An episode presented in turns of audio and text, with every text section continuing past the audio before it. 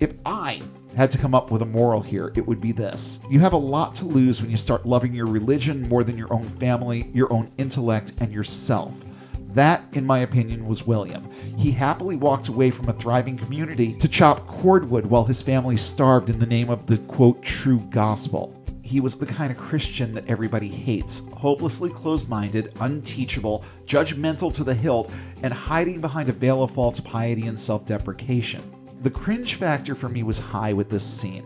Yes. Because it felt to me like it took so much of this kid's brain power Yeah. to remember this stuff and recite it back. It's like, Jesus Christ, there's going to be no room left for anything practical. No. Because his head is so full of this shit that it's all he can think about.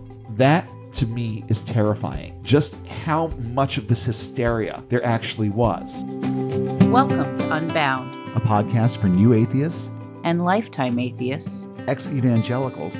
truth seekers, and free thinkers. There is life after faith And life here is good. It's time for a new perspective. and a better conversation. I'm Spider. And I'm Shell, and it's time to get unbound. You know, there is at this moment in time a strip of masking tape up in the upper left hand corner of my laptop with mm. two words on it.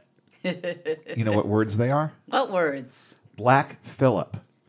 Because I came home after work and just took a couple of hits of some of my favorite stuff. And I'm certain that if I don't have this staring at me, I'm going to say Black Peter Yes. all night. Black Peter is an entire other story. Black Phillip is who we're going to be talking about tonight. Happy Halloween, by the way, or Samhain, or Sunday, or whatever you want to call today. I'm hmm. Spider. And I'm Shell. And tonight we have a spooky story that we want to tell you, wherein we travel back to the 1600s again for a New England folk tale that may as well have come out of Salem, parts of which might just have. Decades before the Salem witch hysteria, we have Robert Eggers' The Witch. Settle in, maybe pop some corn, turn out the lights, and get comfy. Have we got a story for you? Now, I do want to start this one out with a trigger warning, and probably should have done this in other shows too. It's just not something that I think about, unfortunately. But in this instance, it's something that kind of affects me too. So I just wanted to let people know if you haven't seen this movie and you don't know some of its contents, this story does, in fact, deal with infant and child death by unnatural means, and there is, at least implied by some interpretations, child rape. Hmm. So you want to be careful. Yeah. If these things are triggering to you, then just understand that they're coming. I don't want to tell you to not listen, but you know you. So, Yeah. you know, do with that information what you need to do with it. Before we get into the heart of this story, we're going to look at it scene by scene and really, really dive into it. Right. But before we do that, just want to let you know that our Patreon is active at patreon.com slash unbound podcast network. Any amount of money that you can help with is going to be appreciated. And we start at the $5 level. That's just about a dollar or a little bit more per episode. And for that, you get early access to all of our content. And as we grow, we're going to be adding more to the Patreon offerings.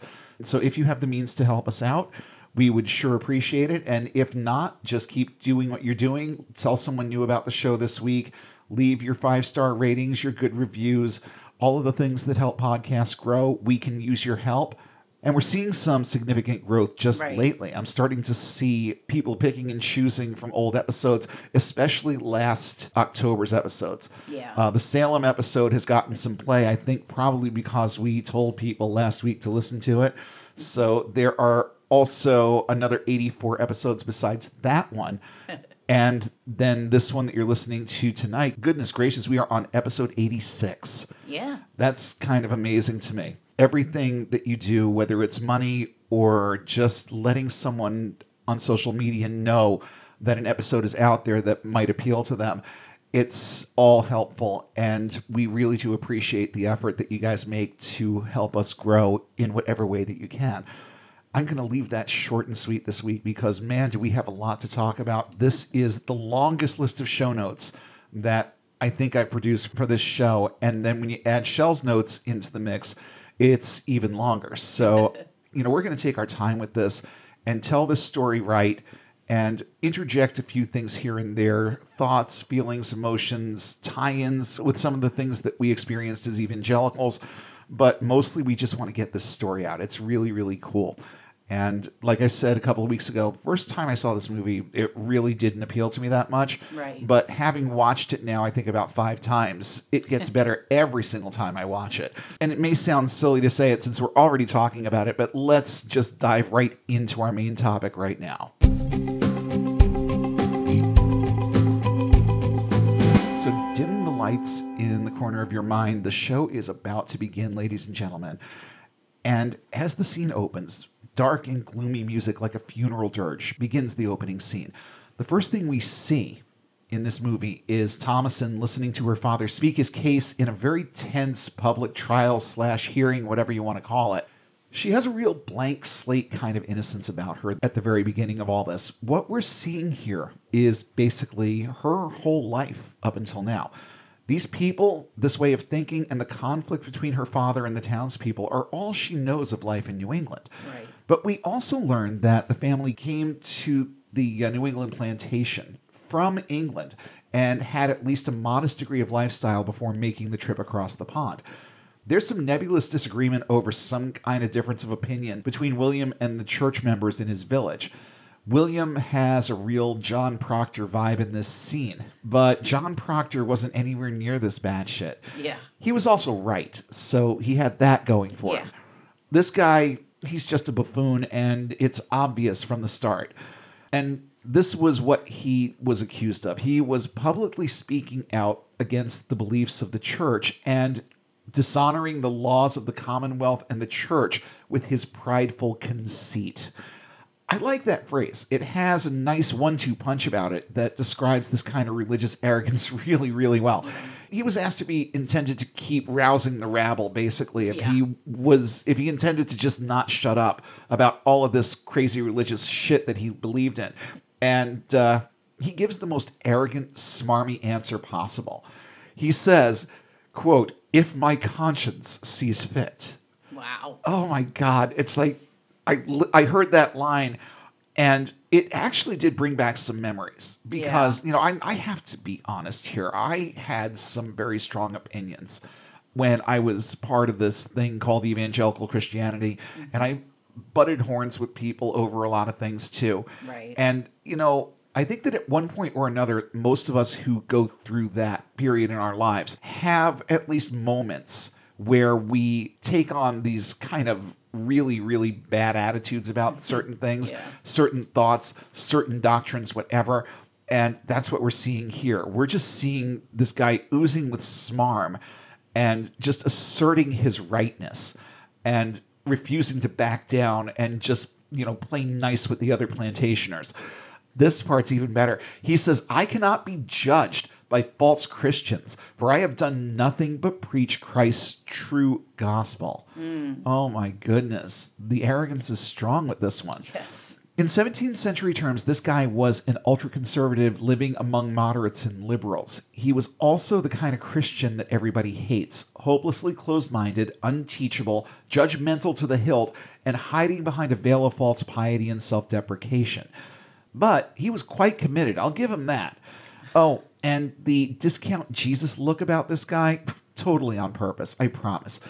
The look was meant to go with his whole white savior complex. I have to convince these people that my ideas are correct. Yeah. That's pretty much what's going on here. But of course, we're at the point now where he's giving up and just saying, fuck it. He's in his mind, he's thinking that he is shaking their dust from his shoes and walking away. Right. That's really what's going through his mind. It seems like the dispute began over William's position on the subject of salvation and the way he pushed it on the residents of the plantation. The plantation people were fed up with his shit, but they were also afraid of him. That kind of crazy can unravel an entire community. A few decades after the story took place, it actually did Right. you know, because this is like the early 1600s. Right. I think this is around 1630, 1632, something, like along that. those lines. Yeah. And William's dogma lies more on the side of things like original sin and the need for redemption, whereas the people he locked horns with were likely more Calvinist in the way they thought and just didn't like this deluded zealot going around accusing people of being dirty sinners in need of grace. Calvinism was big among the Puritans, and as we find out later, even William has tendencies toward predestination, at least when it comes to the people he cares about. And very unlike the average Christian, William has uncertainties about the afterlife and the ability to know if one has obtained salvation. There's that kind of Calvinist thinking kind of oozing Yeah. its way in there too. Through all of this, we learn one thing about William. He was an extremist in the midst of people who might have been influenced by religion, but hadn't been driven crazy by it the way he had. He was as toxic as the day is long, and banishing him was a good call. And you found something in your research Right. that kind of relates to this, that, Yes. that has some interesting parallels. So tell us a little bit about that. Well, I was looking up banishment as a punishment, and I found out about Anne Hutchinson, who I hadn't read about before, but she was a key figure in the antinomianist controversy, which was a theological debate concerning the covenant of grace and the covenant of works. Anne was a midwife who was very open with others about her religious understanding and eventually came to have a group of women and men meet in her house to study scripture. She was a strong advocate for free grace, that is, no works could earn one's place in heaven. This went against established Puritan teachings and caused a rift in the church. She was eventually tried for slandering and criticizing other ministers, as well as sedition and contempt of court. Eventually, she was convicted and banished, but unlike William and Catherine, she had a supportive husband who went to Connecticut to find a new home for them. And here is a quote from Anne Hutchinson You have no power over my body. Neither can you do me any harm, for I am in the hands of the eternal Jehovah my Savior. I am at his appointment. The bounds of my habitation are cast in heaven. No further do I esteem of any mortal man than creatures in his hand. I fear none but the great Jehovah, which hath foretold me of these things, and I do verily believe that he will deliver me out of your hands. Therefore, take heed in how you proceed against me, for I know that for this you go about to do to me. God will ruin you and your posterity and this whole state. Ouch. Yeah. But you know what? It sounds like the type of thing that William would have said. Yeah, there's And- definitely William vibes there. Oh, totally. And given the sheer number of sources that went into creating this script, I wouldn't be a bit surprised if there were elements of her story Oh, yeah. that made it into at least the character profile of William. On the heels of that, we're going to go back to the plantation where the family is now being kicked out. William is literally told to take your leave and trouble us no further. Oof. You know, Yeah. this guy was not liked. And just like Anne Hutchinson, I Yeah. I don't think that she was very well liked. No. And you know, I'm reading your notes about her and I'm thinking, you know, maybe these two should have gotten together and gone bowling, but Yeah, it's probably better that they didn't Oh, yeah. And I- because twice the crazy in one package, Yeah, I don't know about that. I wanted to talk about like I think Anne's last words were why am I being banished? And they tell her the court knows why and we're satisfied. They Ooh. didn't tell her. They just like said mm-hmm. Nope, just fuck off. Yeah, yeah. And, you know, once you've made enough enemies, like anywhere, Yeah. They can do one of several things. You know, they can make it just really, really uncomfortable for you to stay. They can do what's done here and banish you. Or if you're like part of a crime syndicate or something, you know, they have other ways of making you go away. At least these people took a little bit more of a civilized approach to this problem. This guy had a family, they banished the family. But, you know, I just get the impression that if any of them had come to their senses Yeah. and decided they wanted to go back, that there would at least be a consideration Yeah. of taking some of them back. I don't know about William. but yeah, I know. some of them might have had a shot if they didn't let things get as far as they did. But I don't want to get ahead. I want to stay right on the timeline here. Right. So they're kicked out. And there's this foreboding music as we watch them leave the plantation and we watch the gates close behind them. It's all very dramatic. Yeah. This is it. They are on their own. No home, no community, nothing but themselves and daddy's delusions. And we learn in short form just how inept this guy is, too. That might have been part of the reason why he got kicked out. He probably contributed little to the community and spent most of his time annoying people with his true gospel. He can't farm, he can't hunt. All he can do well is chop cordwood. So that's what he does. And he does it a lot. Yeah. It's his coping mechanism. So whenever things get just a little bit stressful around the farm, William just retires to the chopping block. Yeah. And just starts chopping cordwood. And he does this many times through the course of the movie. In fact, he did this so much that he had wood stacked up higher than his house. And I'm looking at this and I'm thinking to myself, mm, after like three or four watches, you know, Yeah. I know the story at this point, and I'm looking at this and I'm thinking, great, they're going to starve, but they'll die warm. Yeah. Because this guy can't raise enough crops to get them through the winter. And he just, he's like doing a jig of glee when he finds a, a hare in the woods Yeah. to shoot so his family can have dinner. You know, he's like so excited to find this hare that he can bring home and say, "Look, on dinner." You know, but he even fucks that up, and we're going to get to that in a second. Then we get an establishing shot of the woods that is on the outskirts of this farm that they're settling. Yeah. And we get this outright panicky and threatening music that builds to a really, really eerie crescendo. And then, boom, silence. Yep. Very next scene, once again, we got a shot of Thomasin, and this time she's praying. The prayer Thomasin prays is so self deprecating. I mean, Oh, some of the prayers in this movie, Yeah. just listening to them, it just made my skin crawl. Yeah. And this is just the tip of the iceberg. Mm-hmm.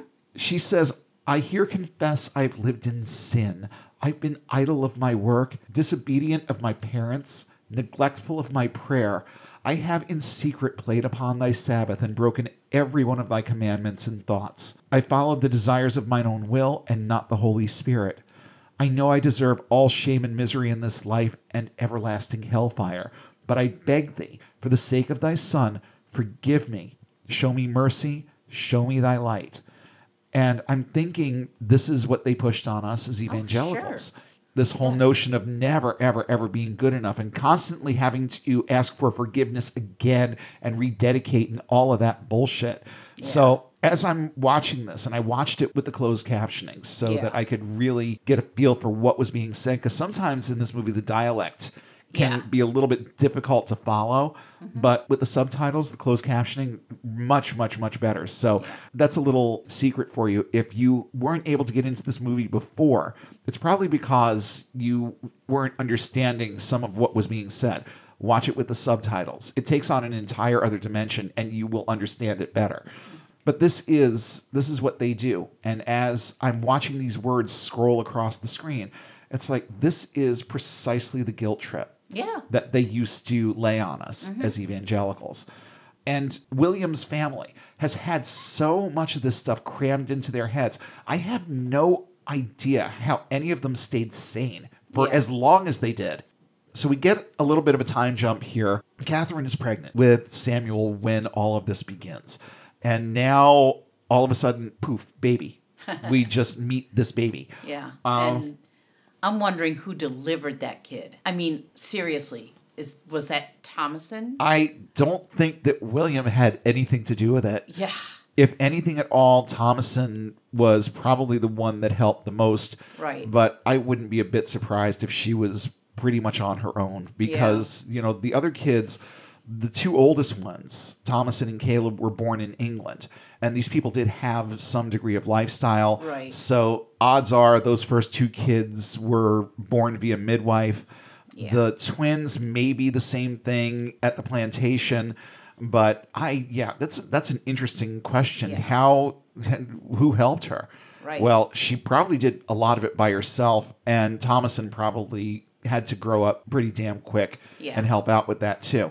So Samuel is born, and Catherine gives Thomasin charge of him. I guess she needed a little break, uh, wanted the baby to get some fresh air. Thomasin takes the baby outside to basically keep him occupied for a bit, and then during a game of peekaboo, the baby just poof vanishes. So, of course, Thomasin panics and runs to the edge of the woods but doesn't dare enter. They've been given all kinds of warnings about Yeah. going into the wood, and Kate in particular is terrified Yeah. of the woods. She doesn't like the idea of going in at all. The next thing we see is a shadowy figure, and we hear a baby cooing.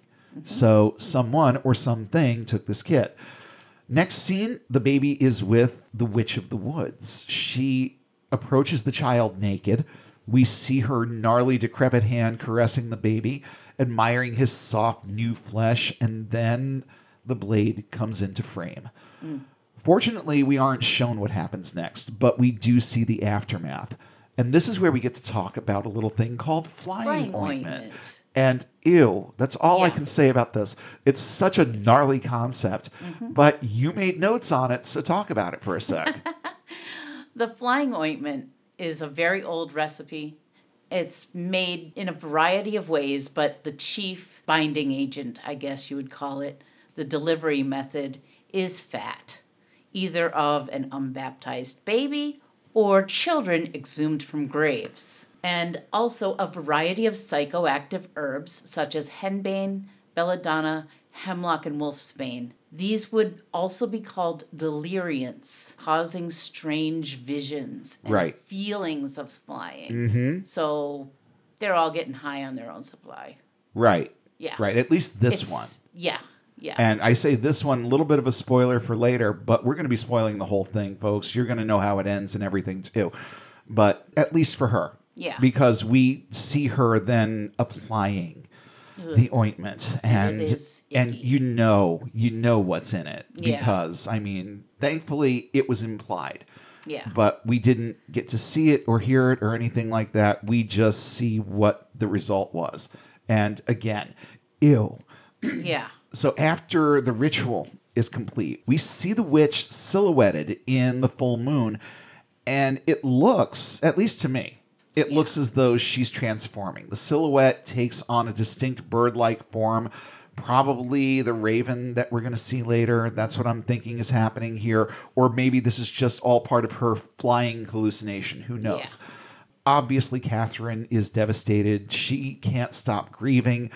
The kids are basically taking care of themselves, and there comes a point where Caleb, let's say he notices his sister Thomasin in a very flowers in the attic sort of way. If you don't understand that reference, it means pretty much what you think it means. This, fortunately, isn't really explored very much further, but it will come up again Yeah. and there are reasons for it. And since I'm talking about this now, I'm going to go on record with this, uh, with my opinion on this. Um, was it incest? Well, I'm sorry, but who else was he going to look at?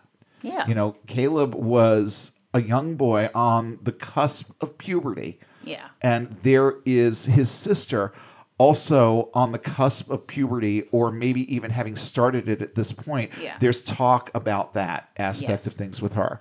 But the bottom line is he looks at her, he knows that he likes what he sees. I'm certain he doesn't know precisely why it's turning him on, but I- I'm sorry, she was all that was there. And this is what happens Yeah. when you've got somebody that age in isolation. Would I call it incest?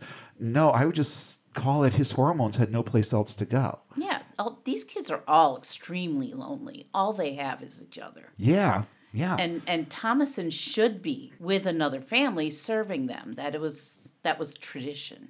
Yes, and we'll get to that in a little bit.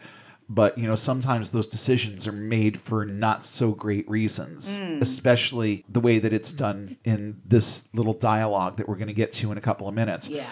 Back onto the timeline. William is now out in the cornrows, and oh my god, oh my god, the farm that oh. he has set up is fucking pathetic. It's terrible. The corn is just it's it doesn't look good. No, it doesn't look edible. No, I don't think it is. No, they had not. to. What they did, um, I listened to the director's commentary. He said they had to buy the corn like six months earlier, so that it would rot and look horrible. Yeah. So, and th- it was supposed to be what this guy's hand could produce from the ground. And yeah. yeah no there's no possible way that anyone could live on it. I don't even think you could make flour out of it at that point. It was No. just that bad. But he's out there in the cornrows trying to clear some of the chaos from his head. And caleb is out there with him. And he and caleb have a conversation wherein william decides to call off the search for samuel um, he assumes that a wolf took him while Thomasin wasn't looking. And it's just such a nonsensical explanation for the whole thing Yeah. because I'm sorry, the kid would have cried. They wouldn't have disappeared. There's no wolf that's faster than a cheetah. Yeah, right. If a wolf took the kid, that was one fast motherfucking wolf. Yeah. And no, there's no, it was something else. And I think that he knows it, but he doesn't want to say it Yeah. because for all of his religiosity, he doesn't want to start talking about things like witches. No. No. And not in this climate, and not in not at that time in uh, in colonial history. He certainly didn't want to start making assertions about that. So he decides decides just like most Christians decide to believe anything. Right. He decides that a wolf took the baby. He also decides to go into the woods for the purpose of finding food to hunt because he knows that there's no possible way that they're going to survive the winter with what they have on hand. The stores of their harvest are not going to last. So he's got to find some meat. So he goes out into the woods and he takes Caleb with him. And Caleb has his own superstitions about the woods, but his father is insistent that he comes along, trying to make a man out of him. You know what I Yeah. mean? Mm. At home, Catherine is still delirious with grief and praying furiously. Thomasin spies on her through a hole in the makeshift curtain around Catherine and William's bed, and it's not a pretty picture at No. all. Now, these people literally never stop talking about their religion. And William is insistent on imparting all kinds of Puritan dogma to Caleb by asking him questions and having him respond with answers he has memorized. And you think there's a reason for this. Yeah, there's a reason because they used to teach their children, they used the New England Primer, which was used from the 1600s until the early days of the 20th century. Amazing. Yes, this is where a good amount of the religious poetry and teachings in the movie are adapted from. This is also where the familiar prayer, Now I Lay Me Down to Sleep, comes from as well. And that's creepy as fuck. It is. It is. The primer was made to teach reading, but it also included a catechism as well as many prayers.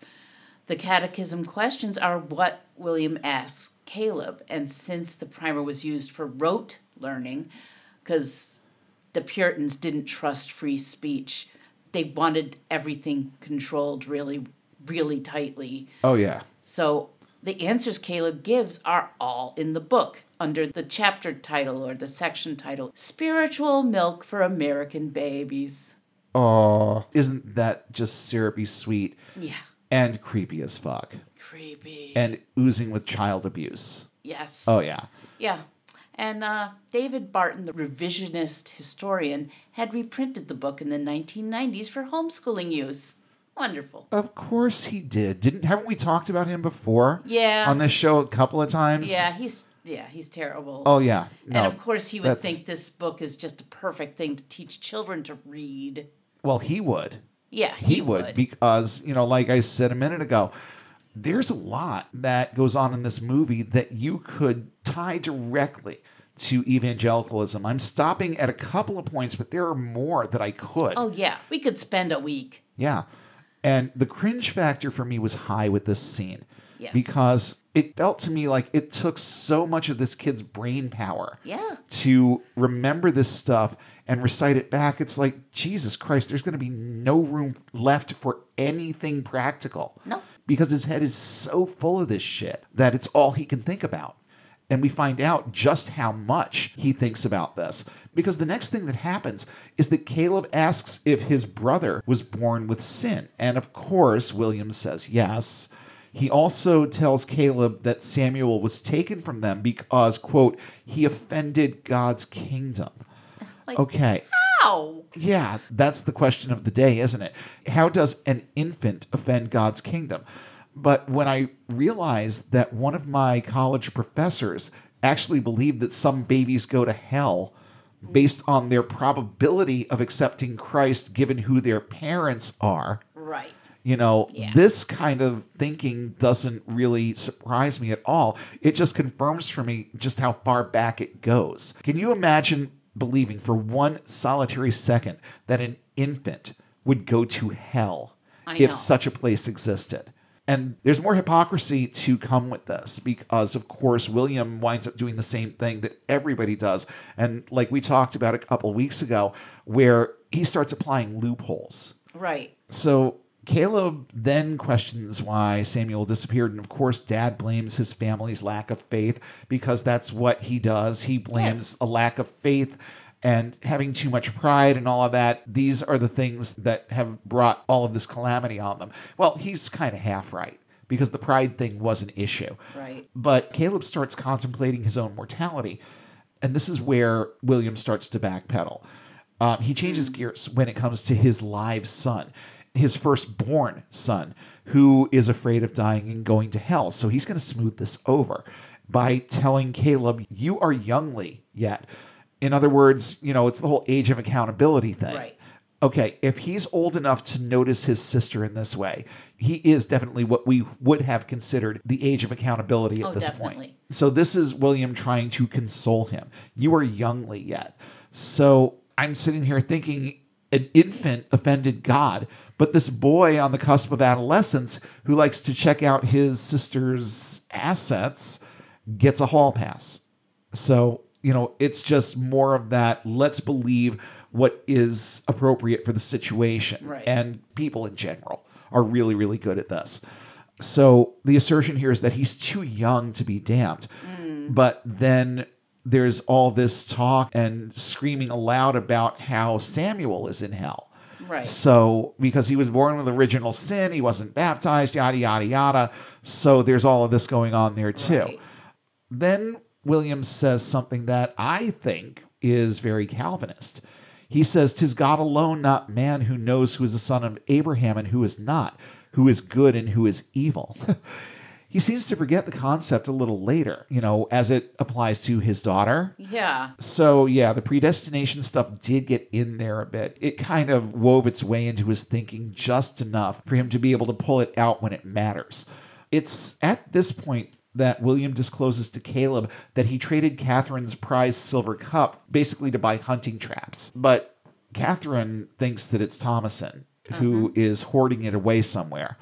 We jump to Thomasin gathering eggs, and she only finds one. It's more of a metaphor of just how bad things are for this Yeah. family. You got one egg for all these people.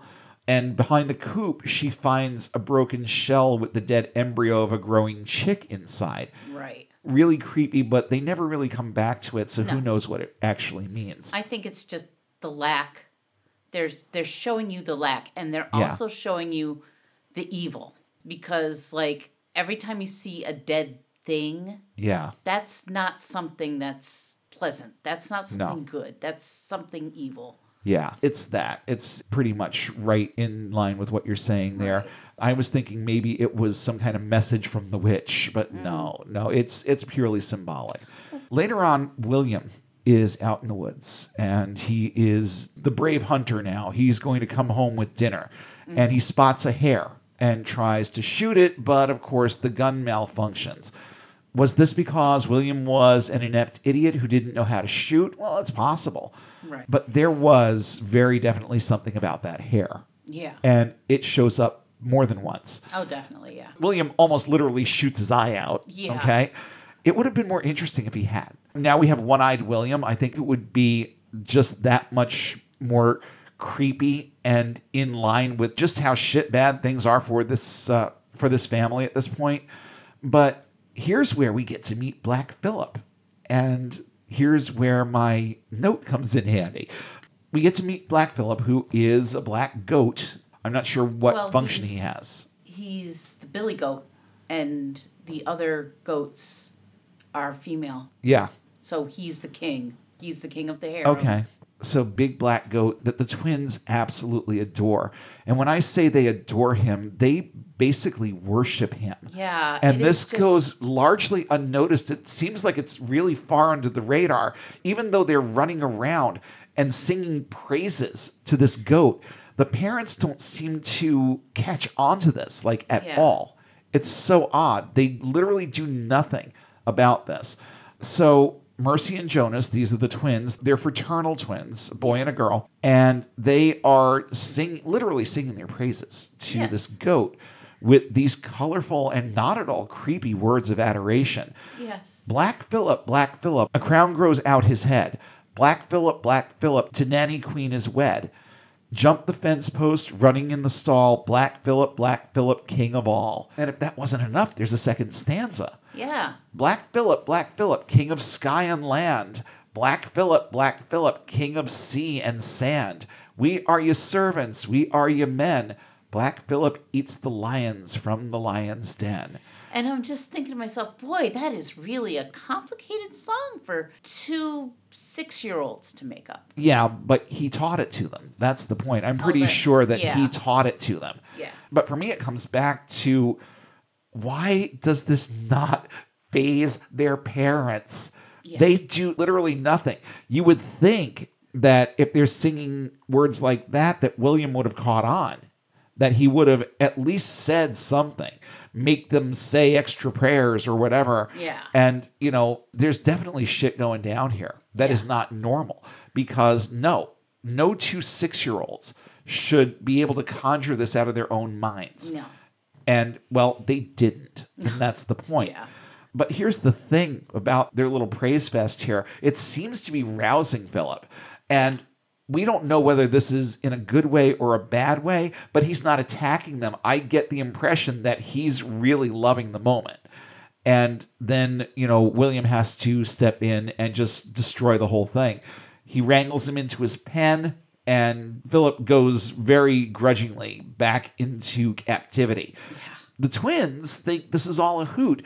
You know, I don't know what is going on with these children. It just doesn't seem like they It's not really natural. understand or even have a notion of the world around them. Yeah. Nothing seems to bother them or faze them. Their brother has been gone less than a week, and this is how they're behaving. They're not afraid of anything. They're not grieving. They don't miss their brother. It's just so odd. Yeah. There is something going on with those kids. And maybe it's just that they've been bewitched by whatever Black Phillip happens to be. So you had something in your notes about goats and where they kind of fit in here. Yeah. The point is that they don't.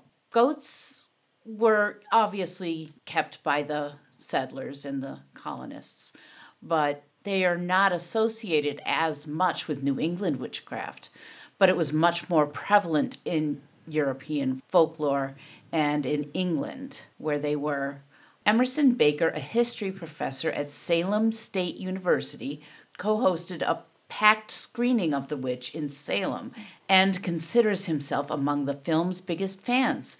It's just about the best depiction of early New England that I've seen in a movie. But he too said he didn't recall goats in North American lore or historical records. Still, he praised the movie's depiction of animal familiars or creatures believed to be in the thrall of witches. There aren't a lot of direct goat antecedents, but pretty much any animal could be a witch's familiar. That's certainly an accurate notion, he said. One of the definitions of a witch is of a shapeshifter and the ability to put themselves into animal form. We see that repeatedly in the concept of black cats, or rats, or mice, dogs, you name it. Yeah. And, you know, I'm not sure if Black Phillip was one of the witches. And that's another point that I'm going to make later. You know, Yeah. why call it the witch? It was clearly witches, plural. Yeah. But there's a reason why I think it's called the witch. Um, whether or not Black Phillip was a witch, or if he was a demon, or if he was Satan himself, is left up to interpretation. Yes. But by all accounts, if he wasn't Satan, then he was one of Satan's kind of right hand minions. Yeah. We're going to learn more about Black Phillip as we go. But Catherine, at this point, is very upset that Caleb went into the woods with William and that Thomasin wasn't watching the twins. You know, she's just like, what the fuck are you people doing? And Caleb comes up with a very ham handed story about why they were in the woods in the first place. You see, for whatever reason, William doesn't really want her to know that he's going out there for this purpose, probably because he doesn't want to scare her. Yeah. So it's like, we need this meat. We need to go and hunt for our food because we're not going to be able to sustain ourselves through the winter on what we've got. And so Caleb's story is that he'd seen an apple tree and was trying to direct his father there to get apples because at least they'd have that to eat. Yeah. They brought the gun, or so he said, in case they encountered the wolf who took Samuel. Because Yeah. clearly it was a wolf that took Samuel, and that wolf is still in the woods.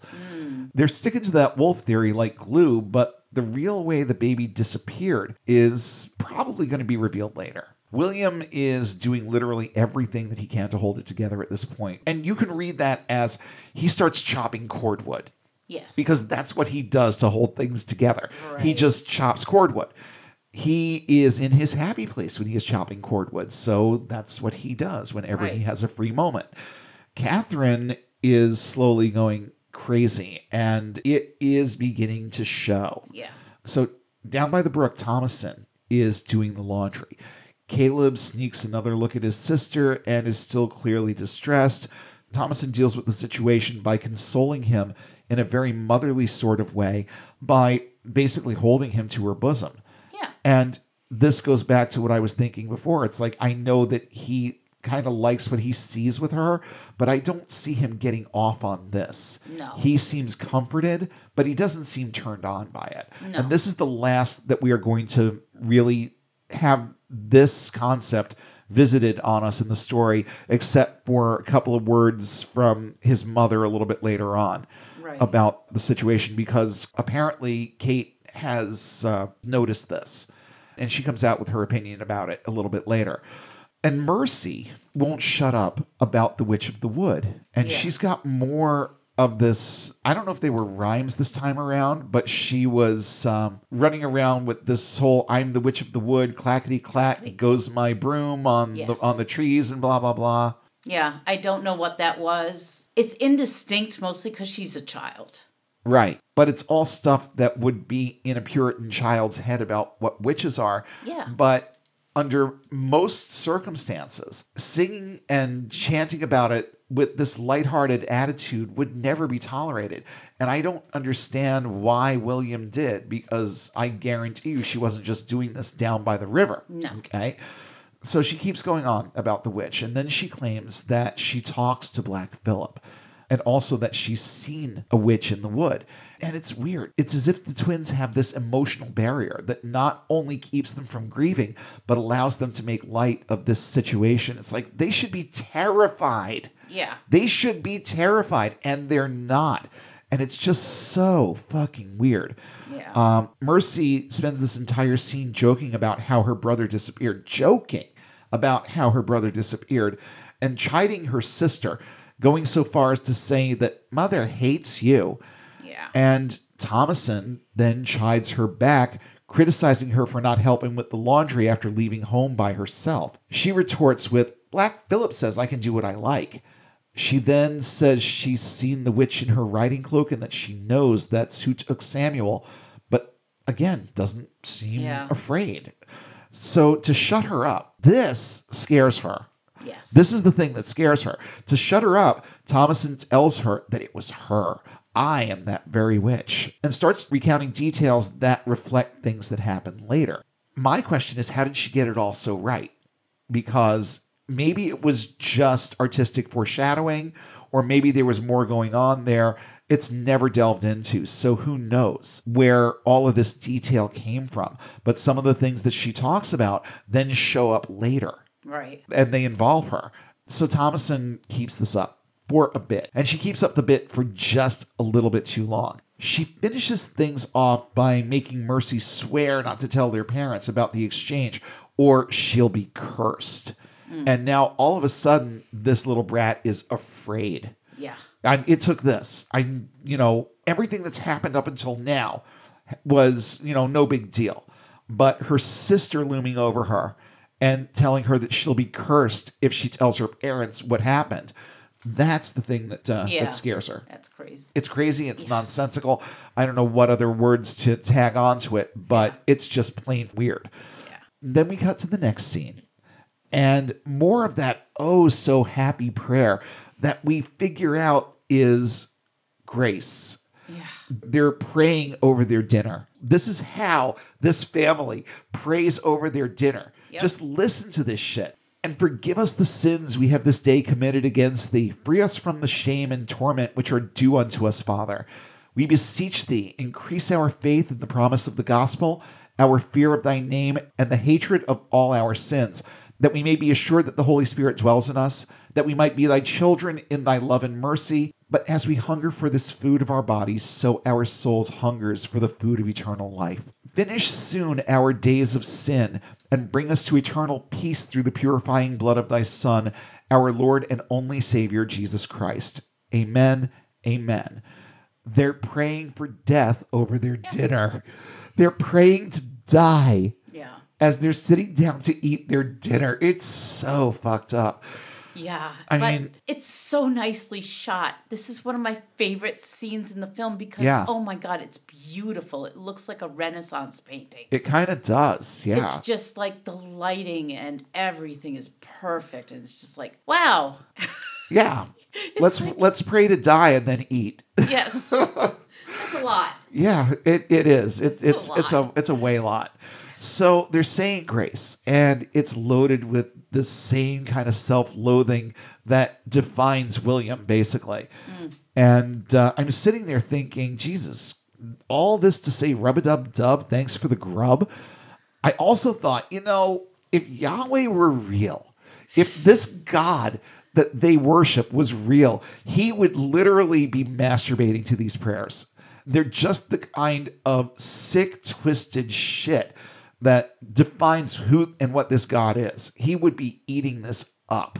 That's more of that whole serendipitous Christians portraying their God the right way sort of situations. Yeah.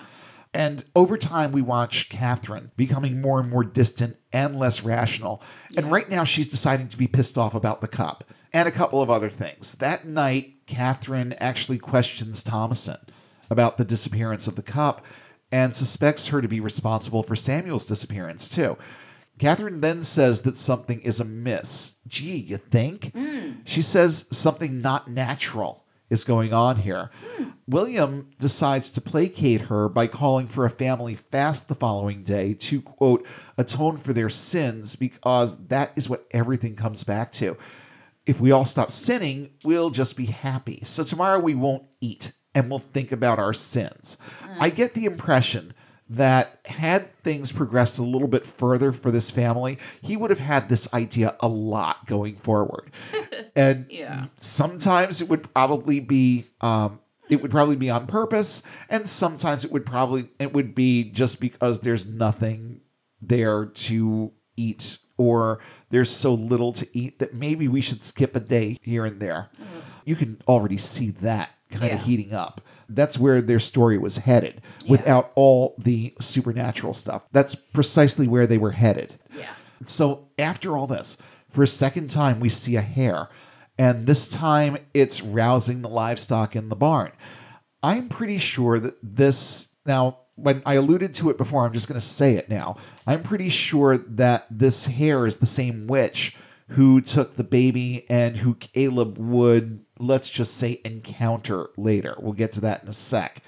But Catherine has also not been sleeping, and William blames himself for Samuel's death because, I mean, it's the convenient thing to do. This is what he does. His entire thought life is centered on self deprecation, but at the same time, he thinks that his shit doesn't stink when it comes to his religiosity. Right. William tells Catherine that, quote, God has taken us into a very low condition to humble us. And boy, didn't we hear that one a Yeah. lot too. Mm-hmm. Yeah, God is trying to teach you something by you being completely inept and not able to provide for your family. Okay, got it. And then Catherine comes right out and says it. She says, We shouldn't have left. And she's right. Yeah. She's so right. The children then overhear their parents discussing sending Thomasin away to serve another family. And in the context of the conversation, it almost sounds punitive, but in the context of the culture, it really wasn't. Right. It was usually a means of ensuring that a young girl grew up and eventually made babies if her family was too poor or otherwise unable to raise her through puberty. In this case, they also think it might fix her, I think. Yeah. I'm pretty sure that that's in the back of their minds.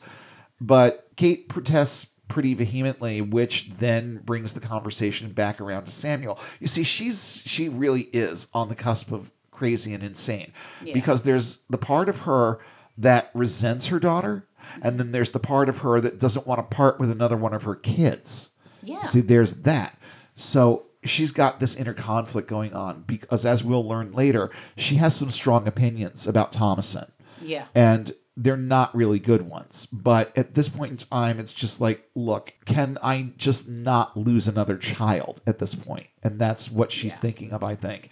And those thoughts, I think, give birth to the next part of the conversation, wherein she is wailing that their son is in hell, which is really a sick, sad way of thinking about the fate of a baby. Yeah. But because of all the dogma that they've swallowed, and because this child hadn't been baptized, Yeah. then this is what must be happening to him right now. It's so sick and twisted. Yeah. So, as a means of trying to, you know, kind of smooth the situation over a little bit, William says that the next day he's going to go into the village with Thomasin and promises Catherine that they will find food. He also intends to talk with a couple of families he knows about sending Thomasin to serve them. He mentions them by name in the Right. previous Yeah. scene as possible families for her to go to. So it's not even a secret at this Yeah. point. Or, well, I guess it was supposed to be because you did you notice how she calls out all the kids to see if everybody's sleeping? Yeah. And none of them are, but none of them are answering because they're too interested in what's going to happen next. Yes. So they're all listening, and Thomasin hears this too. So really not good vibes at this point. But again, this wasn't culturally punitive. Situationally, perhaps, but not culturally. Right. At least that's what, how Thomasin was clearly taking it. Um, the weird part is that the character in this who acts the craziest, and I think that's that's Catherine. The character who acts the craziest in this is the one who has the most rational thoughts out of all of these people. She knows how bad things are. She wants to go back to the plantation, but William is so intent on not going back to that church that he is ostensibly choosing hardship and possible starvation in this wilderness, so swallowing just a little bit of that prideful conceit Yeah. and going back where there's a little bit of security. Because, you know, these people were fed up with them, but I think that the people that came back would have been people who had kind of learned their lesson and it would have been understood and accepted. Yeah. And, you know, I had to choose between dying and going back to these people I butted horns with, hat in hand, um, here's my hat. You know, that's that's the way I look at it at that point. Later, though, Thomasin finds Caleb preparing to check a trap in the forest and forces him to take her with him by threatening to awaken their parents if he doesn't. And this is where they have their conversation about England. So we learn what their lifestyle was a little bit more. We don't get a lot of details, but we know that it was better. We know that they had Yeah. a, a firm roof over their heads and that they had some creature comforts. We Yeah. know this based on the conversation that they have in this scene. And it's sad to think about what they've lost and what they've sacrificed. So Thomasin and Caleb are having this this heartfelt stroll down memory lane and in the Yeah. woods they spot the hare again. And this time it sends their horse into a panic and their dog Fowler goes after the hare. He gives chase into the woods and then Caleb goes after him. Bert, that's the horse, throws Thomasin, knocking her unconscious, and then runs away. But Caleb then becomes lost in the woods and starts consoling himself the only way he knows how Right. by reciting prayers. And then he hears Fowler yelping. And at that point, we cut back to Thomasin, who comes to and hears her father calling out to Caleb. Caleb then stumbles upon Fowler's disemboweled body. Oh. Yeah, it was it's too late for the dog. That's a wrap on the dog, folks. He then discovers a hovel from which a beautiful woman emerges to seduce him. Hmm. And that is basically what happens here. But then as she puts her arm around him, you see what I think is the same old decrepit arm Yes. that we saw touch the baby earlier Yes. and she grabs him, pulls him close, and kisses him. Fortunately, again, we don't get the gory details here. Yeah.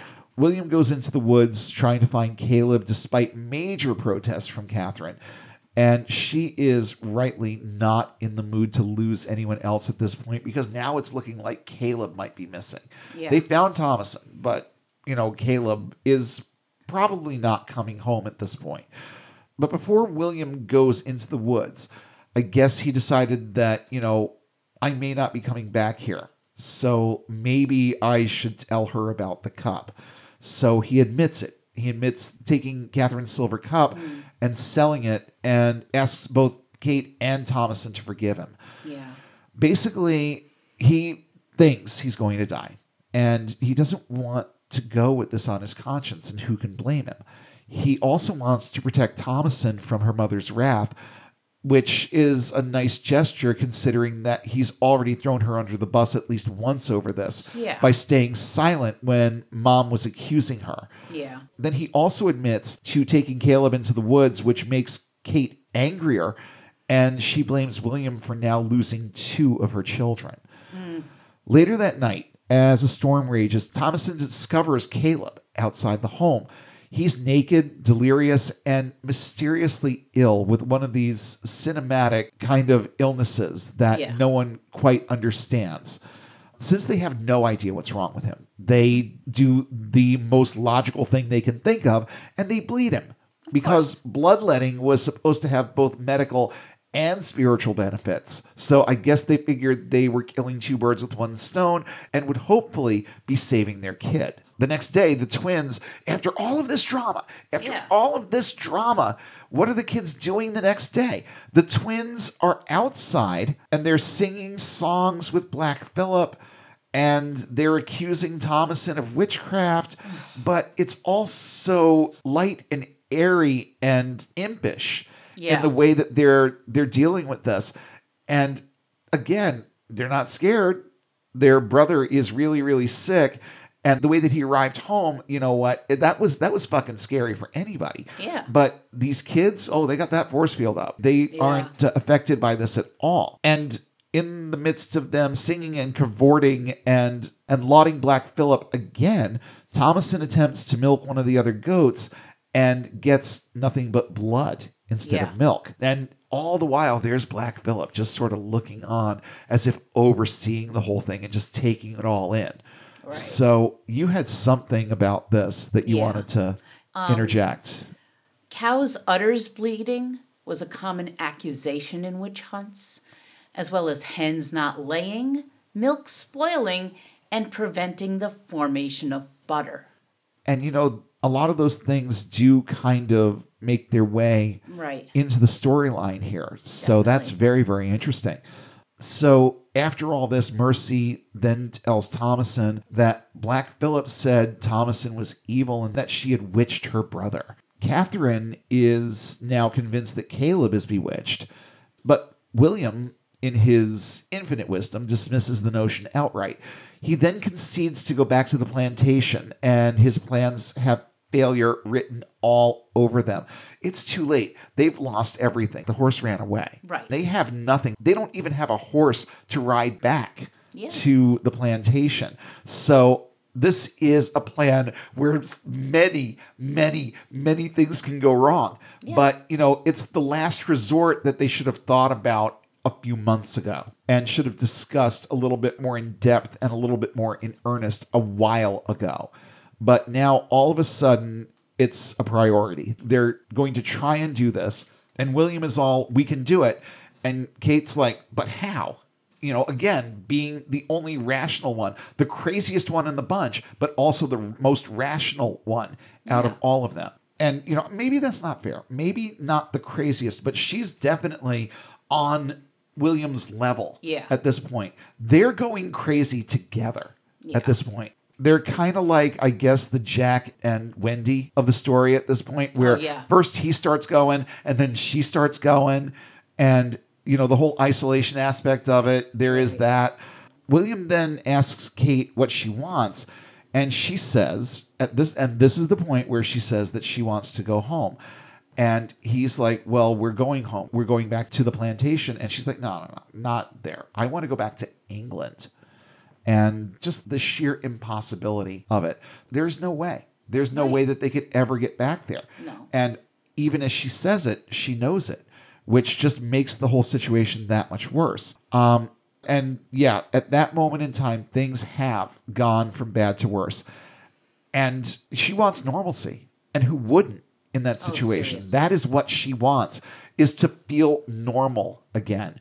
Even after all that she's lost, she feels like she could kind of rebuild herself from the inside out if she was back in familiar surroundings, if she had the life that she knew back, that it would somehow make all of this okay or worth it if she could get back there. But it's not going to happen, and she knows. And of course, now she feels guilty about wanting this and compares herself to Job's wife, being disobedient and lacking in faith, telling her husband to curse God and die over the calamity that they've been through, which she doesn't outright say to him, Right. but the sentiment is there. Mm. She might not be literally telling William to curse God, but she is asking him to swallow his pride, which really isn't something that's going to happen anytime soon, and she knows that too. Catherine then recounts a dream that she had where she was about Thomasin's age, and she says that she was with Jesus and was, quote, so ravaged with his love toward me, I thought it far exceeding the affection of the kindest husband. She then says, And since Samuel disappeared, I have such a sad weakness of faith, I cannot shake it. I cannot see Christ's help as near. I pray and I pray, but I cannot. I fear I cannot ever feel that same measure of love again. And boy, oh boy, hasn't anyone who has walked away from this thing called evangelicalism felt that way at one Oh, point or yeah, another. jeez. And the first time it happened to me, it was painful and horrible and awful. And I didn't know what I was going to do with myself. Mm-hmm. When it happened for the last time and I walked away from that church, knowing that I was walking away from the last time, it was relief. Yeah. But the but the fear that's associated with it here is very, very real. And it's just more of the despair that she feels. She knows that everything is turning to shit, and she's starting to understand that God doesn't care. Yeah. And that's one of the worst feelings, I think, when you start understanding the truth behind the fairy tales. That's the worst part of it. Yeah. Is the notion that there's really nothing or no one there who cares. And now you're kind of on your own.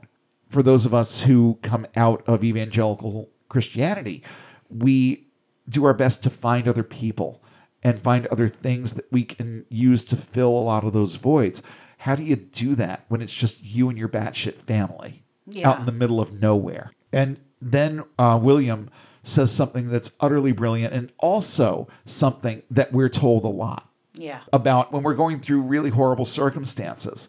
William tells her things are going to be a lot better when we get to heaven. Well, So now wonderful. Yeah, is, isn't it though? We have to actually wait until we die. But the good news is it's probably not going to be long. So, you oh. know, we'll feel better soon. Oh, God. It's just, it makes my skin crawl just to think about how many times I heard this sentiment coming from other people. It's not just for the Puritans. You know, No. these are sentiments that I have heard and have also had aimed at me in my lifetime. And Catherine is, and I can relate to this so, so much, she is having a crisis of faith. Obviously, that's where those words are coming from. This is the most rational thing about her. It's the most rational thought that she is going to have through this entire thing is that God doesn't fucking care. And she's right. But it's that more than anything that drives her crazy, too. Because again, in isolation with Right. nothing to do about this, then that's what happens to you. You just you you sink into yourself and you just start going slowly crazy. Obviously, she was unhappy before. Right. Now she's just pissed. And she's starting to understand just how absent God is in all of this. But on the heels of that, what do we get? More pagan goat worship from Mercy. So weird. And this one is even better. Yeah. Black Phillip is a merry, merry king. He rules the land with mirth. Black Phillip has a mighty, mighty sting. He'll knock thee to the earth. Sing ba ba, King Philip the Black. Sing ba ba ba ba ba. Sing ba ba, King Philip the Black. He'll knock thee on thy back. Isn't that just warm and cozy? Yes. And the type of thing that you would hear from a six year old. Oh, and again, and again, like no response from anyone. No one is fazed by this. No one is appalled by it. It's as if it's not really happening. yeah, I know. It- it's very it- odd. It feels like it's happening in its own bubble, and literally no one else is noticing. But what they do care about is when Caleb awakens screaming and suddenly remembering everything that was done to him. It's implied that the witch did things to subdue him and then possibly, possibly raped him, judging by the language that he uses and the way that he describes what happened to him. He at one point says, She's upon me. She kneels, my bowels, my stomach. She pinches. Sin, sin, sin. So who knows what she was doing to him? Yeah. But I know what it looks like in my head. Mm-hmm. So you can take that any way you want and interpret it any way you want. I'm reasonably certain of what happened there and why she chose to do it the way that she did it. And then, you know, they they were talking about apples. In the scene where Thomasin and Caleb are doing the reminiscing, she also brings up to him that she knew that there was no way that they were going out to find apples because they hadn't seen an apple since they left England. Well, hmm. they're about to see one because he's about to vomit one up that has just a single bite taken out of it. Yeah. And that's what happens. And it's at that point that Catherine says it right out loud that Caleb is witched. Mercy then accuses Thomasin right in front of her parents and provides some very vivid details, accounting mostly what happened at the brook right. and using that as proof that her sister is actually the one responsible for all of this. And William, of course, is starting to take this a little bit more seriously. And he makes Thomasin make a confession of faith and then declares that he raised up no witch in his house. So uh, William goes full not my kid on this one. But it's in the back of his mind. And he keeps vacillating between maybe, nah, maybe, not. Yeah, I think so. But no. This is this is his mind at this point. This is what's going on. And then he comes up with the same solution that you're going to get from your average Christian counselor. Let us pray and we shall fear nothing. So he starts leading the family in prayer. Right. And the kids forget the words to their prayers. This is, in my opinion, a throwback to something in the Salem witch trials. Yes. I'm pretty sure that there was testimony in one of those trials where the kids claimed that their memories were wiped clean of their prayers Yeah. by one of the quote unquote witches in Salem.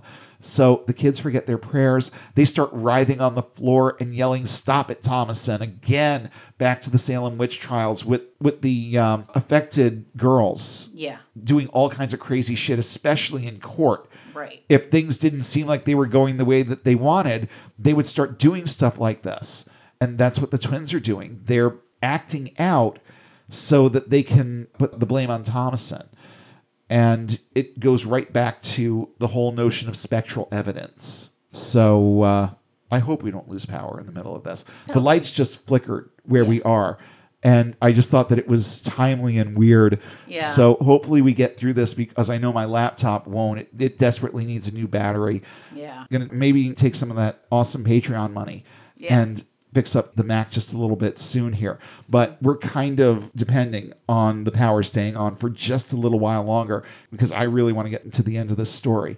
So in the midst of all of this, Caleb then breaks in with more delirious rantings and he's recounting more of what he's seen. And I find this part of it very interesting. He says it's her, a cat, a crow, a raven, a great black dog, a wolf. She desires my blood. She sends her devils. And then Thomasin, William, and Catherine join hands. and start quoting Psalm 23. They've got their hands joined around him, you know, kind of to make a protective circle. Yeah. Yeah, yeah. Let's think about that for a sec. so they've got hands joined around him and they are reciting Psalm 23 as a means of exorcising Caleb. And it seems to work. He comes to and joins in with, For thou art with me. So now they're thinking that they've delivered him. So they stop praying. But it's not over yet because now we get to hear Caleb's death prayer, which I'm not going to read in its entirety. But oh my God, is this like overwrought? And weird. It's very, very weird. Yes, very weird, very over the top. And, you know, if it was written in iambic pentameter, it could be one of the last scenes in a Shakespeare tragedy. Yeah. That's how overdone this is. But I found this part very, very interesting and very on purpose. Part of his prayer is Kiss me with the kisses of thy mouth, my Lord, my love, my soul's salvation. You know where that comes from? The Song of Solomon, Yeah. easily the lustiest book in the Bible. Yeah. So that whole concept is drawn back to this kid while he's laying on his deathbed. And his prayer is then followed by this delirious laughter that almost to, you know, to me anyway, looks and sounds practically orgasmic. Yeah. He is in the throes of some kind of ecstasy at this moment, this last moment of his life. He is experiencing this ecstasy. And with a sated grin, then a dark emptiness across his face, Caleb, now free of the clutches of his captor, abruptly dies. Yeah. Of course, Catherine becomes convinced that Thomasin is a witch at this point. William tries to console Thomasin and reminisces with her about better days at the homestead. He's got her out of mom's presence and just trying to have a sane conversation with her and trying to convince her and probably himself that he doesn't believe any of that, that Right. she's not a witch and all of this. But he is kind of convinced at this point. Yeah. He's kind of in this denial mode where he's giving her lip service, but it's in his mind that this is true. He doesn't want it to be true, but it's in his mind that it's true. But the problem is that he still loves her. Yeah. He urges her to break her deal with the devil and tells her that it's okay, regardless of what he's told you. You can break your deal with him, and Christ will forgive you, and there's safety in Christ and all of this. Then he asks her directly. He looks her in the eye and says, As I love thee, speak the truth. Basically, he's saying, I want to help you, but I can't unless you tell the truth and admit what you've done and what you are. So he doesn't want it to be true, but he's erring on the side of caution here and saying, well, if it's true, I can still redeem her. Right. I can still save her. And that's what he's trying to do. But Thomasin, let's just say that she gets a little offended and with good reason. Yeah. And she comes back with the 1600s equivalent of, okay, you want the truth? Here it comes. And she starts going through this litany of flaws and things that she has noticed about her father and certain things that have happened since they established the quote unquote farm. She says, You were going to send me away. I heard. Oh, and you let my mother think I took her cup. She then calls her father, basically, again, in Puritan terms, a shitty farmer, and then literally, uh, well, almost literally calls him useless. She says, Thou canst do nothing save cut wood. And she's right. Yeah. So at that point, William takes on the form of the manly man, okay? And he's starting to get very, very angry. Thomasin calls her father a hypocrite over his lies, his half truths, and deceptions, and slaps him with, you know, again, the Puritan equivalent of, How's that for the truth? William then, of course, he's apoplectic with rage at this point. Yeah. And he calls, literally calls his daughter, who he was trying so hard to maintain his faith in a minute ago, a bitch. Um, things aren't looking good here at Yeah. all. Thomasin asks Dad why he seems so unfazed by the way the twins seem to speak and consort with Black Phillip. So, not that much of a bubble. She sees it, but she's not saying anything. Yeah. Obviously, she's seeing it, but not drawing attention. So, we find out here that she's been privy to it all along. and wants to know why dad is doing nothing about it. So then she comes right out with it. And she says, The adversary comes in the shape of a he goat and whispers, He is Lucifer. 'Twas the twins and that goat what bewitched this whole farm. She then implicates Mercy by recounting Mercy's rantings at the brook about being the witch of the wood. She accuses the twins of making a compact with the devil through Black Phillip. I almost said it, eh. but caught it. She makes a compact with the devil through Black Phillip and refers to it as an unholy bond. And of course, William buys it because, Yeah. I mean, I've never seen, for, for somebody who wouldn't be shaken by the people in the plantation and their opinions on religion, he certainly is rather impressionable when it comes to stories his kids tell Yeah. he seems to have this force field up to other religious opinions. But when his kids start accusing each other of witchcraft, all of a sudden the twins say it's Thomasin, so he decides it's Thomasin. Then Thomasin says that it's the twins, so he decides that it's the twins. And he has a real fuck it moment after this. Um, William brings Thomasin before Catherine, who basically says that she wants Thomasin out of the house. But William, now convinced that it's Mercy who's responsible for all of this, you know, you don't like the weather, wait a minute. Yeah. Um, he begs Kate to listen. He swears that Thomasin isn't a witch, and Thomasin again recounts her theory about the twins and Black Phillip to her mother. William, at this point, is clearly losing it. He's going full Jack Torrance at this Yeah. point, okay? Yeah. And is vacillating between wanting to believe that Thomasin is innocent and his growing fear that it's too late and that the devil has a foothold over his entire family now.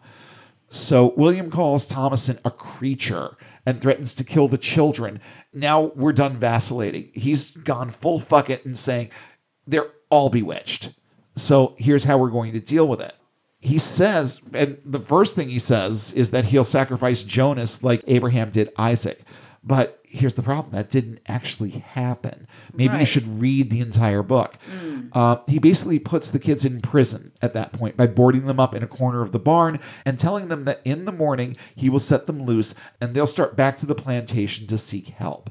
He then tells them to think on their sins because that's what he does. Thomasin begs to not be locked in there with Black Phillip. She's terrified of him Yeah. because again, she's known all along. She just hasn't said anything. And you had something about this too. Yeah. I found an essay about children in the Salem witch trials and how how they were accused and most of them were daughters of mothers who have already been convicted in some ways hanged. Yep. Here's a quote from that. It was easy to convince children of their inherent wickedness and to also coax confessions from them. An important point to bear in mind in examining the witchcraft cases of young children is that the notion of a child as a witch did not contradict Puritan belief particularly in the unusual case of Salem, witches and children alike were seen as easily influenced and potential or existing conduits for the devil. That's just so sick. It's so sick, but not surprising. Yeah. Puritan children were often viewed as religiously precocious by the adults around them. Children were surrounded by deep and pervasive religious belief from the time of their births. For this reason, adults assumed a fairly high level of theological understanding in children at a very young age. In fact, Puritan practice may have made children more likely than adults in some ways to actually believe they were witches. The historian Judith Graham notes that Puritan girls and boys grew up in a culture that relentlessly required them to confront their sinfulness and to contemplate the possibility of being separated from the regenerate and condemned to the palpable horrors of hell. And you know what?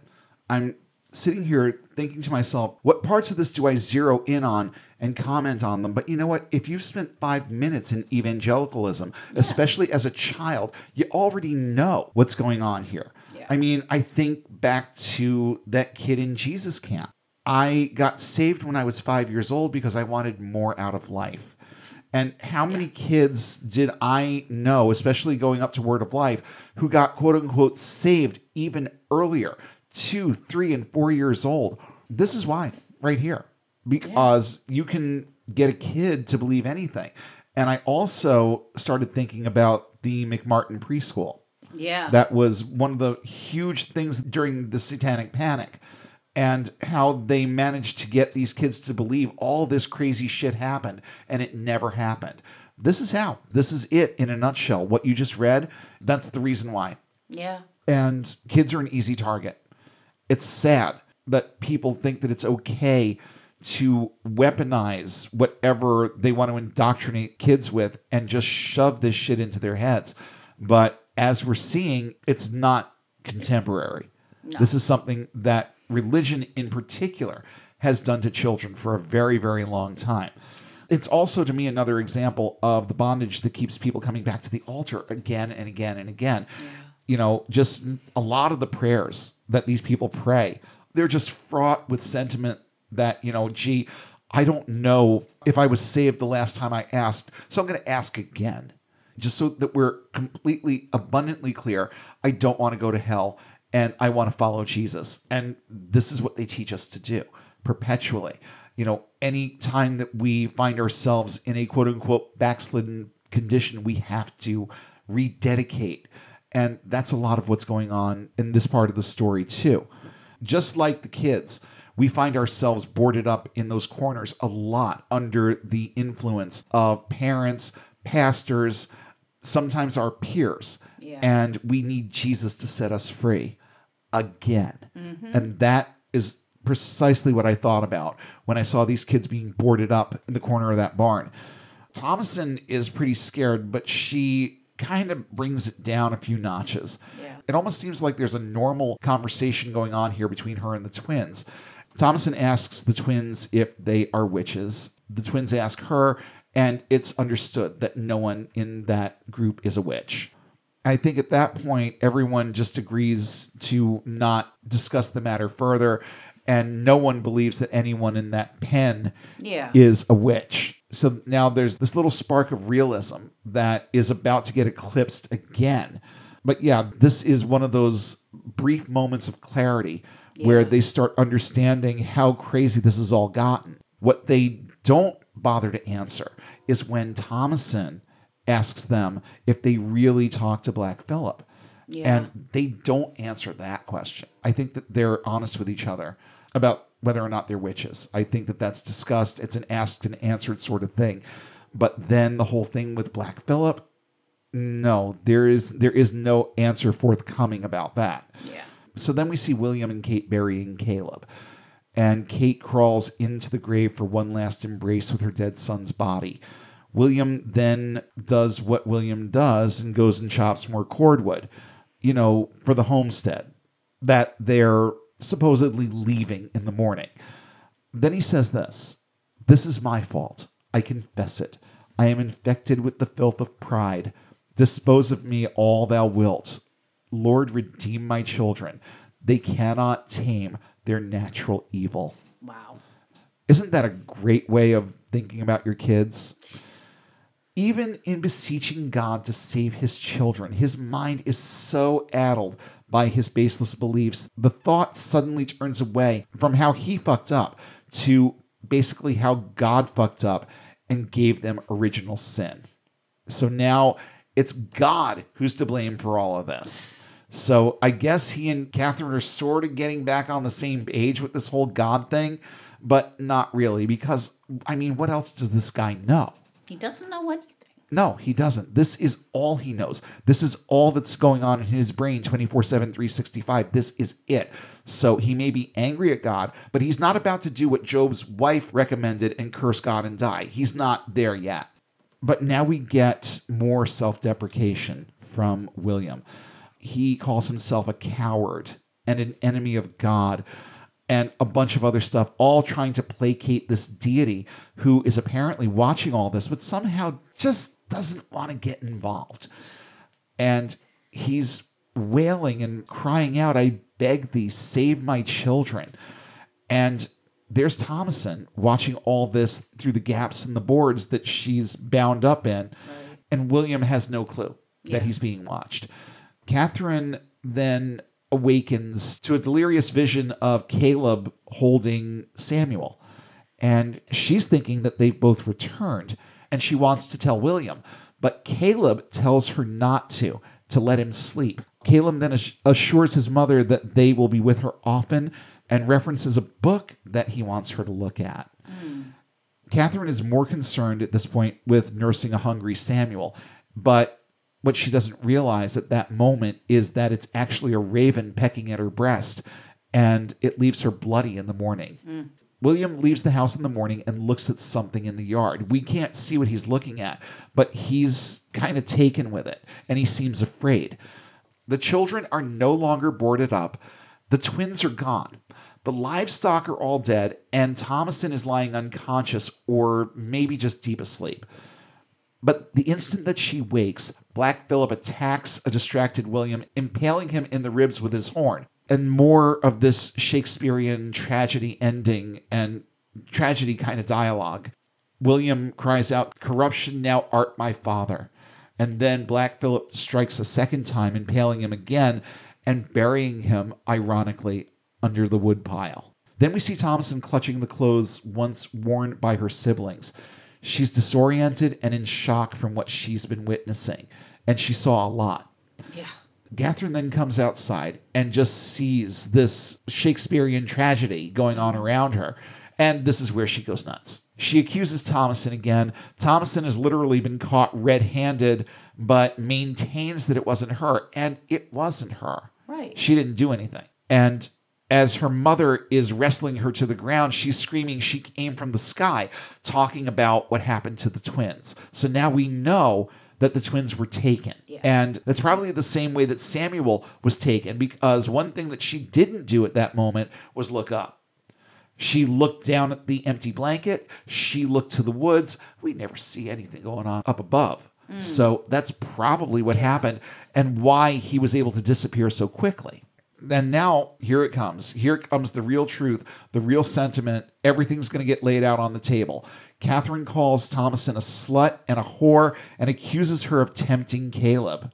She then accuses her of wanting to fuck her own father, which escalates to accusations that she killed everyone Samuel, Caleb, the twins, her father. She's responsible for all of it.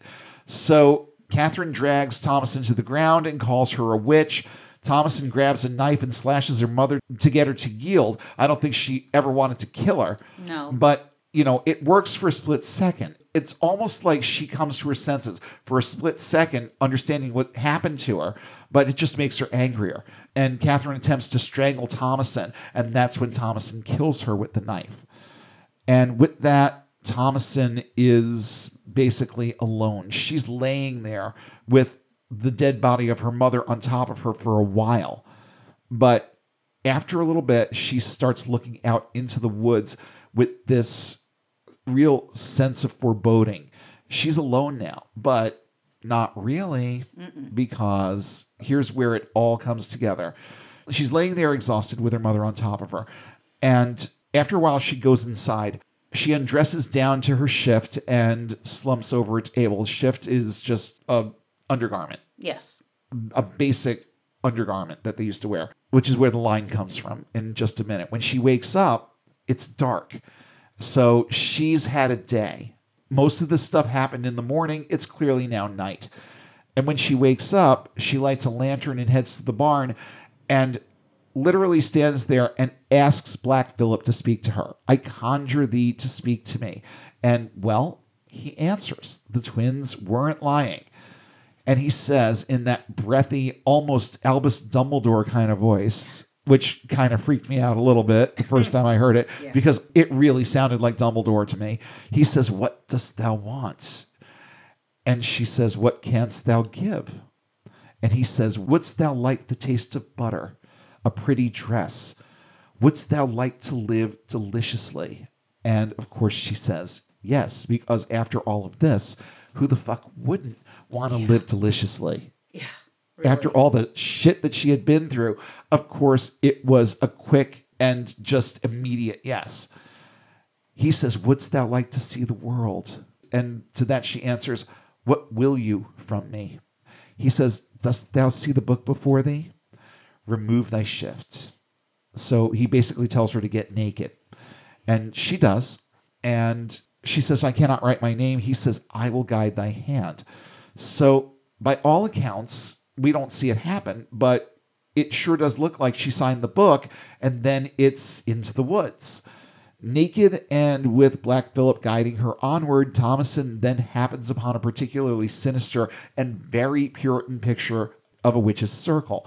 This wasn't the happy, you know, good energy sort of thing that we used No. to see in Wicca. Not at all. There's mayhem going on here, okay? They're loud, they're aggressive, they're wild, almost feral and stark naked, just like her. Thomasin then feels the same kind of orgasmic elation that we saw in Caleb, but this is different. Right. It has a much, much different aspect to it.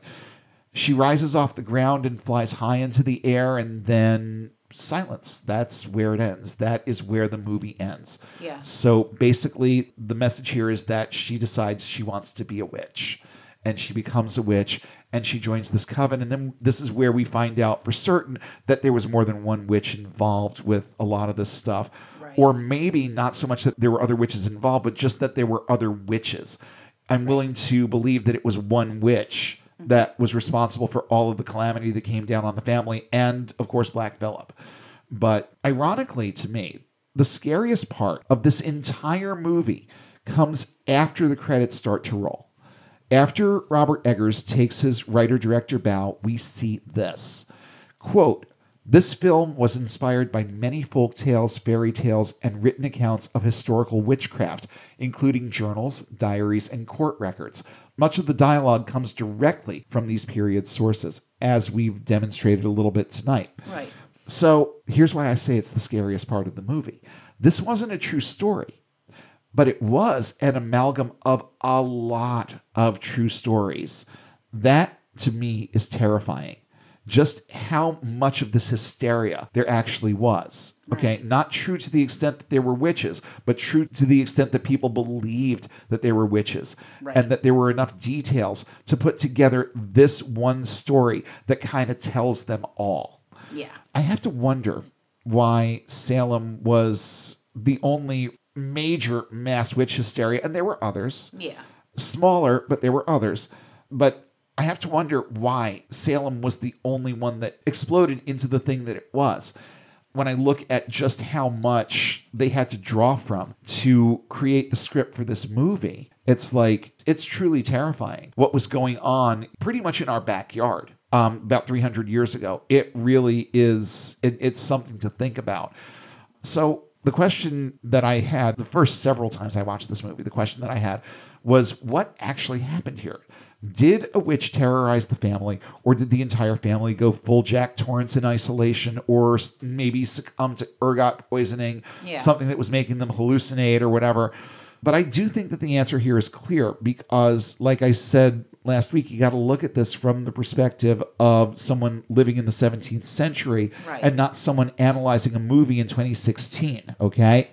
In their world, the witch was real. So again, think of it like a Puritan. They believed this shit with every fiber of their being. Yes. It wasn't a hallucination or metaphor for anything. An actual witch took the baby. An actual witch seduced Caleb and so on. But that family was doomed long before that baby disappeared. With or without witches thrown into the mix, they were doomed. So that right there is what I think is a pretty thorough summary of The Witch. And if you still haven't seen the movie, you're going to approach it with a lot more understanding than I did the first time I saw it. And if you have seen it, I hope that you enjoyed our perspective on this because I went from someone who came home from the theater in 2016 basically saying, or 15 or whenever it was, saying, okay, so that basically accounted for an hour and a half of my life that I'll never get back.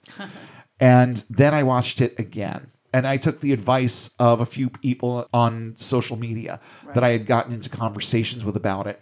And they said, well, the problem is that you walked into that theater and watched it as someone watching a movie in the 21st century. Go back and watch it like you're a Puritan and tell me how bad it is.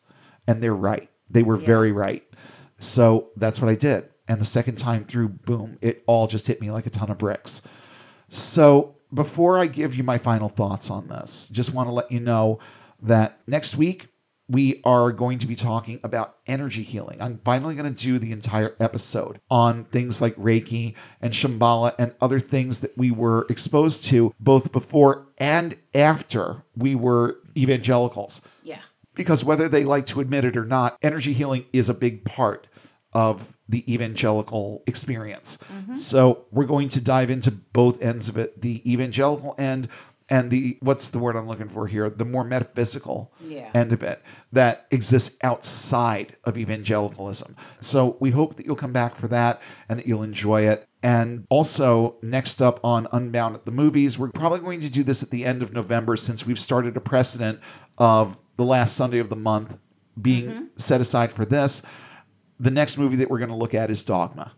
And we're going to and we're going to be looking at that right around Thanksgiving, maybe toward the beginning of December. We're going to bring you an episode for pretty much our second anniversary with this show.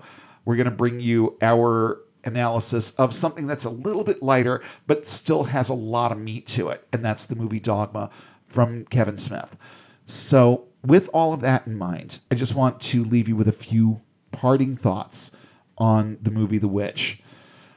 I personally don't think that Robert Eggers was trying to convey a moral with this movie or anything else. There's no religious message here, good, bad, or indifferent. In fact, I don't think there's a platform of any kind being established here beyond showing just how much hysteria there really was over this stuff and that it started before and extended far further from Salem than most people realize.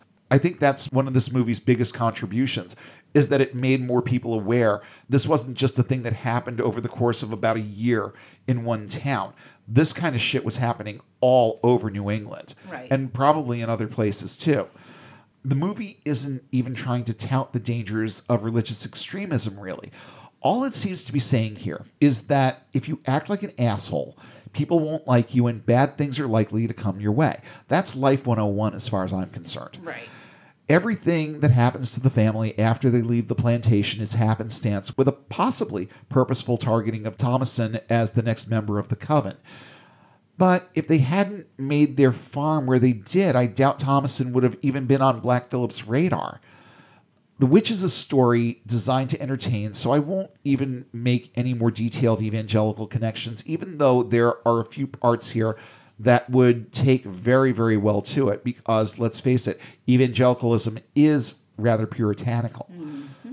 The fact that it's all based on true events brings me right back to the same thoughts I had when we did our episode on Salem last year. We've had 300 years to curb religious extremism and develop a much better, more sane secular society, but as humans, we have a tendency to learn slowly. And our refusal to learn has consequences. In the modern world, we don't press people between rocks or hang dogs who give us the evil eye anymore, but we do let things like the satanic panic happen. We do let shyster exorcists fleece the weak minded and perpetuate mental illness. And some of us have, some of us have in our pasts rubbed people the wrong way and even alienated them by being legalistic assholes. Hmm. If I had to come up with a moral here, it would be this. You have a lot to lose when you start loving your religion more than your own family, your own intellect, and yourself. That, in my opinion, was William. He happily walked away from a thriving community to chop cordwood while his family starved in the name of the quote, true gospel. Kind of like ditching the idea of law school for Bible college, but I digress. As for Thomasin, she just wanted the same things that we all do to have the things that she needed, maybe a few creature comforts, and a little personal freedom. These are the things that Black Phillip promised her, and which Christianity has always framed as bad, prideful, and just a little bit too self serving. Now, the question here is did she have to become a murderous harpy stealing babies to make flying ointment in order to have those things? I don't know. All I saw was her getting legit high and ascending to the treetops in the throes of ecstasy at the end. Who knows what she signed off on in that book? And that brings me to my last observation. No matter the context, religious, secular, whatever, Being closed minded and unteachable never yields good results. I have to wonder what would have happened to this family if William had simply taken a step back, considered other points of view, learned a thing or two, and either changed his thinking or got comfortable with the notion of agreeing to disagree. You know, I was pretty big into what I believed too. The difference, though, was that I was always willing to see other points of view. I knew there were things about what I was being taught to believe that were wrong, and I was and am always willing to listen to other points of view. That's not to say that I wasn't a seething legalist, but I was a legalist who would at least listen to someone else's viewpoint. Even if I knew going in that I was going to dismiss it, I would still listen. William had no counter apologetic beyond you're wrong, I'm right, and that's it. It's time to learn better. Again, it's been 300 years. The things this family went through and succumbed to were clearly inflated and unrealistic, but the concepts they represent isolation, fear, loss, inner conflict, and more are very real in terms of the consequences tied to narrow thinking and religious dogma. We don't need to live deliciously, just practically. And that means accepting that not everyone is going to think like us, but also being satisfied that we don't have to think like them. Thomasin went from being controlled by one religion to being controlled by another. I would have liked to see her a year later and been able to gauge for myself whether or not she got what she bargained for, because living in the woods and hunting babies doesn't sound all that delicious to me. Did Black Phillip deliver on his promises, or did he simply collect and ensnare Thomasin for his own purposes? The way I see it, that's the point of every religion.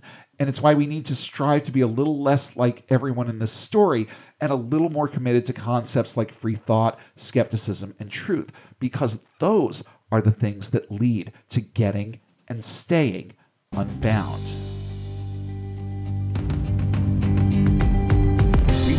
Enjoyed this episode of Unbound. Show topics are chosen based on their timeliness, relevance, and social impact. Have suggestions for future topics? Email us at unbound.podcast.network at gmail.com with all your comments and feedback. Please don't forget to like, share, and throw a few five star ratings our way, and follow us on all major social platforms. And don't forget to hit subscribe if you haven't already. Links to our social pages, as well as a full list of cited sources in today's episode, are listed in the show notes, available at our website, getunbound.org. That's get-unbound.org. If you value this resource and would like to see it continue, please consider supporting us on Patreon at the link in the show description. And be sure to check for new updates every Sunday when we'll come together again and take one more step toward getting and staying unbound.